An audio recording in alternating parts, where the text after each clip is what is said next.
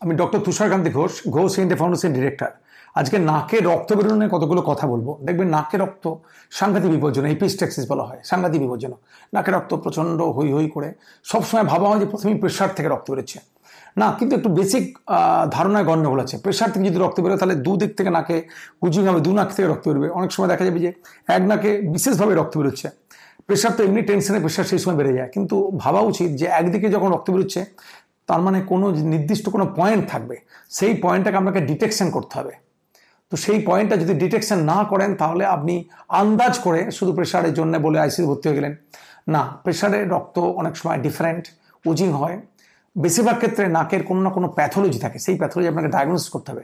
এবং অনেক সময় ভুল ধারণা হয়ে আইসিইউতে ভর্তি হয়ে গিয়ে নাকে প্যাক মেরে তিন দিন ধরে প্যাক দিয়ে রেখে দেওয়া হয়।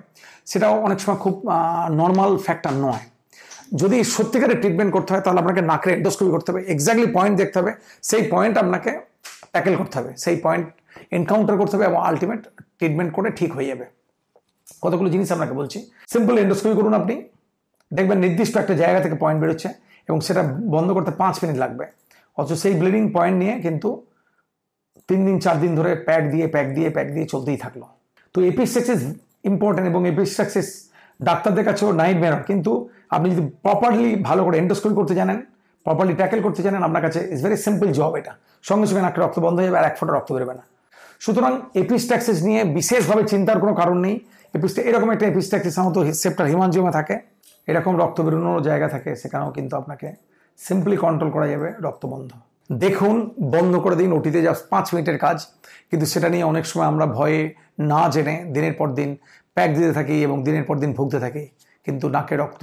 যদি সত্যিকারের আপনি ডায়াগনোসিস করেন it's very simple job epistaxis সাধারণত কোনো শিরা থেকে ছিঁড়ে যে হতে পারে, কোনো ছোটো ছোটো অ্যানুরিজম থেকে হতে পারে, কোনো ছোটো ছোটো হিমঞ্জমা থেকে হতে পারে।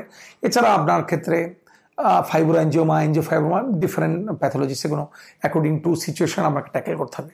এছাড়া নাকের রক্ত অনেক সময় সাইনাস থেকেও হতে পারে, কিন্তু সেগুলো কফের সঙ্গে রক্ত বেরোবে। সাইনাসের মধ্যে ফাঙ্গাল ইনফেকশন হলো কোনো সময় রক্ত বেরোতে পারে। তখন আলটিমেট ডায়াগনোসিস করতে হবে। যদি আপনি ফিক্সড পয়েন্ট পেয়ে গেলেন, তার ট্রিটমেন্ট কমপ্লিট হলো। যদি না পেলেন এবং বুঝতে পারলেন ভেতর থেকে আসছে তাহলে সিটি স্ক্যান করে ডায়াগনোসিস করে আপনাকে কমপ্লিট করতে হয় যে ভেতরে কতগুলো প্যাথোলজি আছে এবং তার বেসিসে আপনাকে ট্রিটমেন্ট করতে হয়। এবং সম্পূর্ণ কোনো ভয়ের কারণ নেই আর সম্পূর্ণ সবসময় ভাবারও কোনো কারণ নেই যে প্রেশার বেড়ে গেছে বলে নাকে রক্ত বেরোচ্ছে।